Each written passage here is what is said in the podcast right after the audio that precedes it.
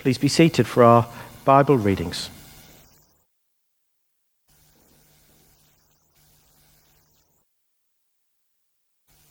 The first reading is taken from the book of 2 Timothy, chapter 4, beginning to read at verse 9. It can be found on page 229 in the New Testament section of the Church Bible. In this reading, Paul speaks to his protege, Timothy, about his current imprisonment in Rome. Do your best to come to me soon. For Demas, in love with his present world, has deserted me and gone to Thessalonica. Crescens has gone to Galatia, Titus to Dalmatia. Only Luke is with me. Get Mark and bring him with you, for he, he is useful in my ministry. I have sent Tychicus to Ephesus. When you come, bring the cloak that I left with Carpus at Troas, also the books, and above all, the parchments. Alexander the coppersmith did me great harm. The Lord will pay him back for his deeds. You also must be beware of him, for he strongly opposed our message. At my defense, no one came to my support, but all deserted me. May it not be counted against them. But the Lord stood by me and gave me strength, so that through me the message might be fully proclaimed, and all the Gentiles might hear it. So I was rescued from the lion's mouth. The Lord will rescue me from every evil attack and save me for his heavenly kingdom. To him be the glory for ever and ever. Amen. This is the word of the Lord. Thanks be to God. Hear the gospel of our Lord Jesus Christ according to Mark. Glory to you, O Lord. The Gospel reading is taken from Mark chapter 8, beginning to read at verse 27. It can be found on page 46 in the New Testament section of the Church Bible.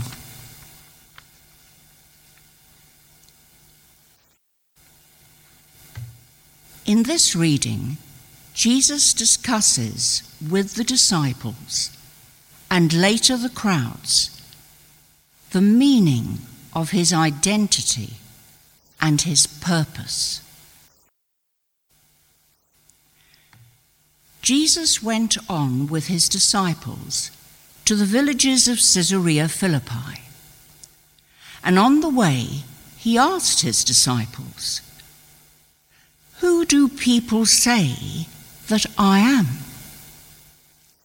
And they answered him, John the Baptist, and others Elijah, and still others one of the prophets. He asked them, But who do you say that I am? Peter answered him, You are the Messiah and he sternly ordered them not to tell anyone about him. Then he began to teach them that the Son of Man must undergo great suffering and be rejected by the elders, the chief priests, and the scribes, and be killed, and after three days rise again. He said all this quite openly. And Peter took him aside and began to rebuke him. But turning and looking at his disciples, he rebuked Peter and said, Get behind me, Satan, for you are setting your mind not on divine things, but on human things. He called the crowd with his disciples and said to them, If any want to become my followers, let them deny themselves and take up their cross and follow me. For those who want to save their life will lose it. And those who lose their life for my sake and for the sake of the gospel will save it. For what will it profit them to gain the whole world and forfeit their life? Indeed, what can they give in return for their life? Those who are ashamed of me and my words in this adulterous and sinful generation, of them the Son of Man will also be ashamed when he comes in the glory of his Father with the holy angels. This is the gospel of the Lord. Praise to you, O Christ.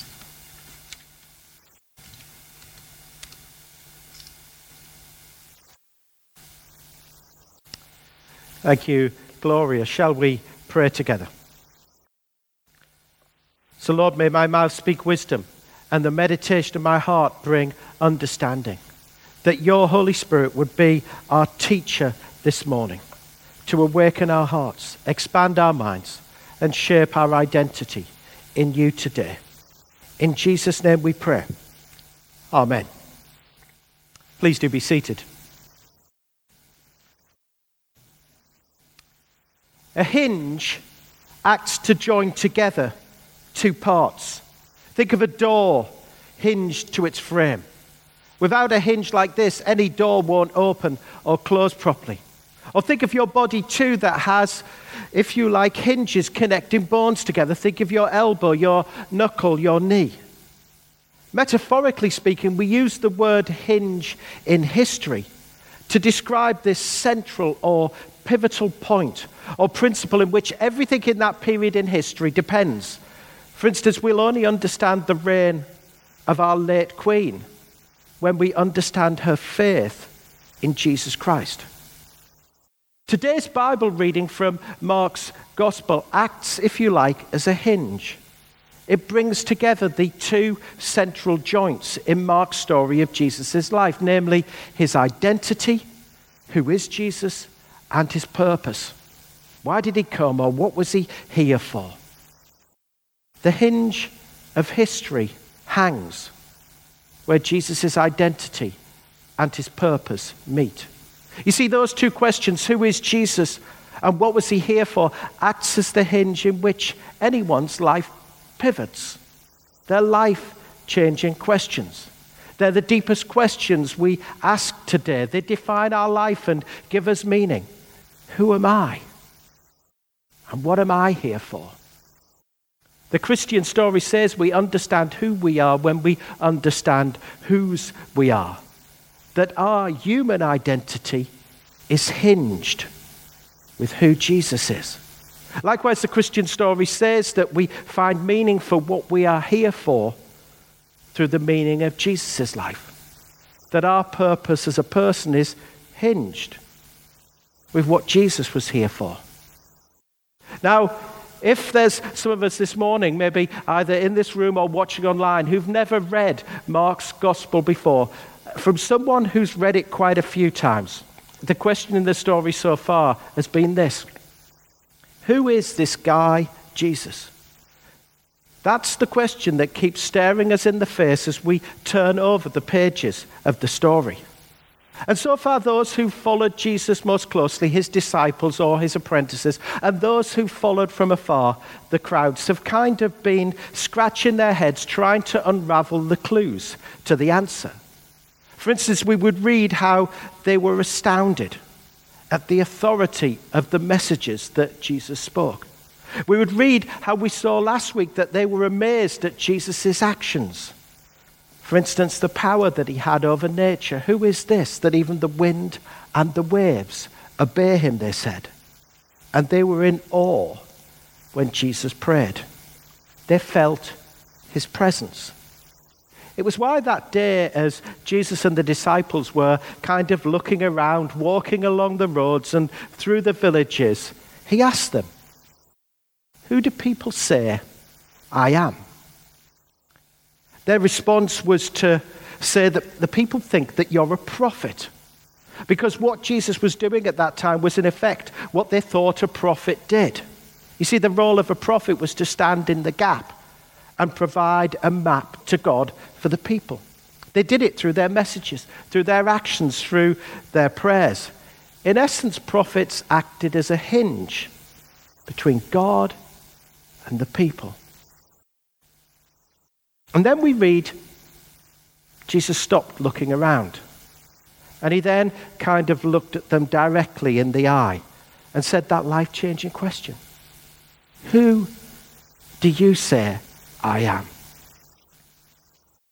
How long the gap was before a response came, we're not told. It's Peter, isn't it, who answered, the one who frequently found himself as the group's spokesperson, if nothing else because he was best at opening his mouth first.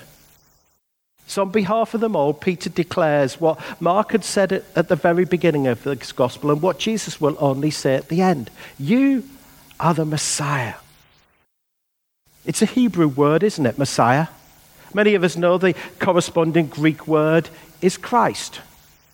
It's not a name, it's a title. It actually means the anointed one, or special one, or perhaps best, the king. Because a ruler was made king by being anointed with oil, and Jesus the Messiah was God's anointed king. But to use that word Messiah in those days was a bit like pouring oxygen on an open fire. It was explosive and incendiary, especially to a power crazed Roman Caesar and the blasphemous, hungry Jewish rulers. It would attract attention. It would invite opposition. At this stage, Jesus wasn't ready to come out in public and declare his identity. Why? because his identity was hinged with his purpose. Why is he here? What is he here for? The hinge of all history hangs where Jesus' identity and his purpose meet.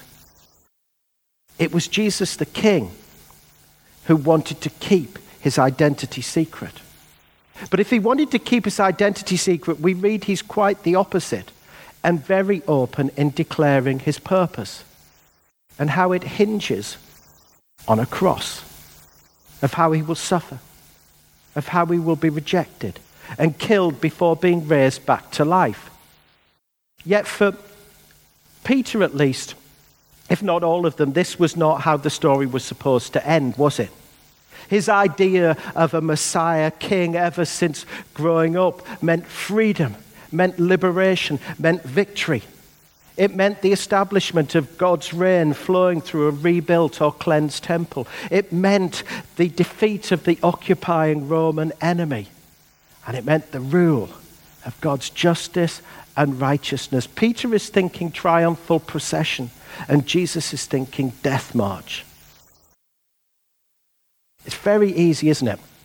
Just like Peter in that story, for us as well to tell ourselves a narrative that we have a better idea than Jesus for how he should have ran his life or how our lives should go as well. History is full of failed examples, isn't it? Your history and my history is full of failed examples. Yet, as Jesus reminds us in this passage, divine logic turns human valuation upside down. It's why Jesus then outlines very clearly, very directly, his purpose of why he is here. He doesn't want anyone to be mistaken by this. You see, the world in which we live says that you find your purpose in yourself. It's all about self promotion. It's all about self fulfillment, even self help. It's all about me.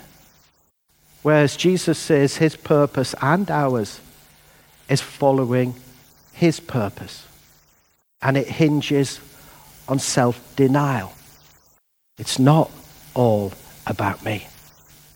Jesus says, doesn't he, firstly, that self denial is the denial of self itself. It's not thinking about it in terms of how we might deny something to ourselves, like we might deny ourselves chocolate.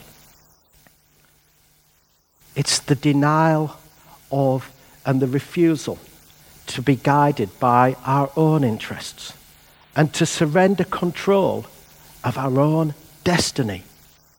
You see, what Jesus is therefore requiring is a radical abandonment of our own identity and self determination. It's the entire opposite, isn't it? And radically countercultural to the Western philosophy today, which says it's all about me. And Jesus says, if you want to be my follower, if you want to know what my purpose is and what your purpose is, it begins with self denying. It begins with denying ourselves. Secondly, Jesus says it continues by taking up our cross. Now, yes, that would mean to endure some hardship, to endure it patiently and accept discomfort, definitely. Could it mean more than that? Absolutely. Does it mean joining Jesus on the way to execution? It may well do. Does it mean the possibility of death for me for dying for my faith? Well, probably not in these age in which we live. But we should remember that many have and still do today. You see, whatever headline the world may shout at us, the most persecuted group in the world today, irrespective of race or gender or sexuality or religion, is the follower of Jesus Christ. Maybe as many as 300 million people.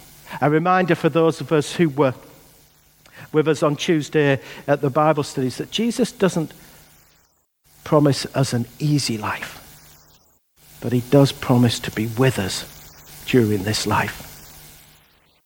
Jesus says self denial is about denying ourselves. It continues by taking up our cross. And then Jesus says, thirdly, it's about following him. To run with perseverance, that race set before us. For all of us have a different race to run in following Jesus, but we all follow him down the same path. To be ready to share in the same fate, even carrying our own cross. As Justin Welby reminded us in his message at the Queen's funeral, the pattern for all who serve God, whether famous or obscure, respected or ignored, is that death is the door to glory. For Jesus says, For those who want to save their life will lose it. And those who lose their life for my sake and for the sake of the gospel will save it. For what will it profit them? To gain the whole world and forfeit their life? Indeed, what can they give in return for their life? Or, in the words of the Christian martyr Jim Elliot, who said, He is no fool who gives what he cannot keep to gain what he cannot lose. Two questions hinge together Who is Jesus? The King. Why did he come? The cross. Through answering those two questions, we find the meaning of our identity and our purpose. The hinge of all history hangs at the station where Jesus the King arrived at the cross. And there comes, or will come, a moment, as Jesus says at the end of this story, in all of our lives, whether living or dead, when we will be asked by Jesus, Who do you say I am?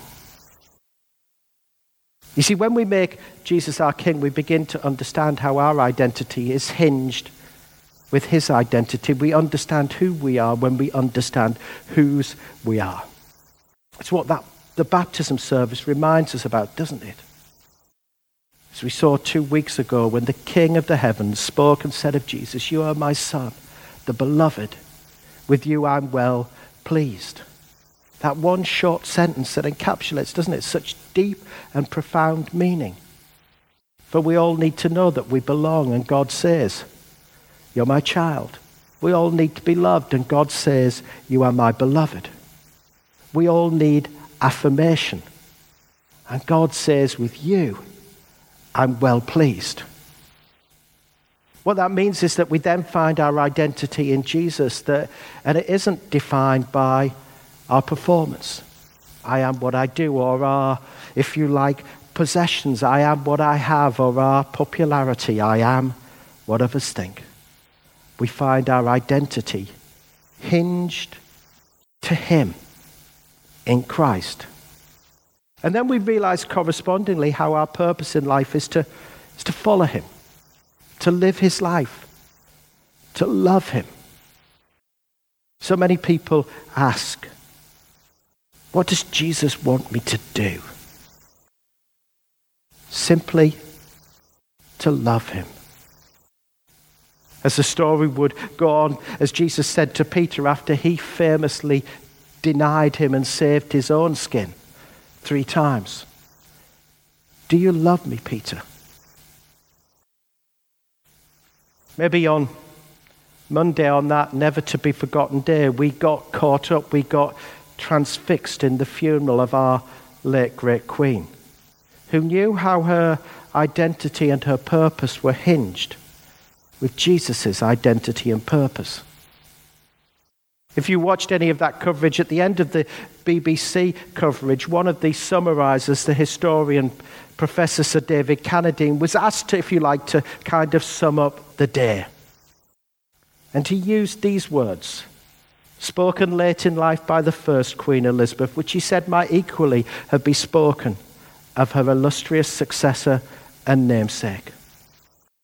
Though God hath raised me high, yet this I count the glory of my crown, that I have reigned with your love. It's not my desire to live and reign longer than my life and reign shall be for your good. And though you have had and may have many wiser and mighty rulers sitting in this seat, yet you never had nor shall have any that would love you better. The hinge of all history hangs at the station where the king arrived at the cross. So may we live our life as a hinge, knowing our identity is to be found in being loved by him, and our purpose is to be found in loving him in return. In the name of the Father who created us, the Son who redeemed us, and the Spirit who gives us life. And may we carry on the life giving message of Jesus Christ into our night, knowing that God will do everything that He has promised. His love for us is eternal, and He will complete the work in us. He has begun. In Jesus' name. Amen.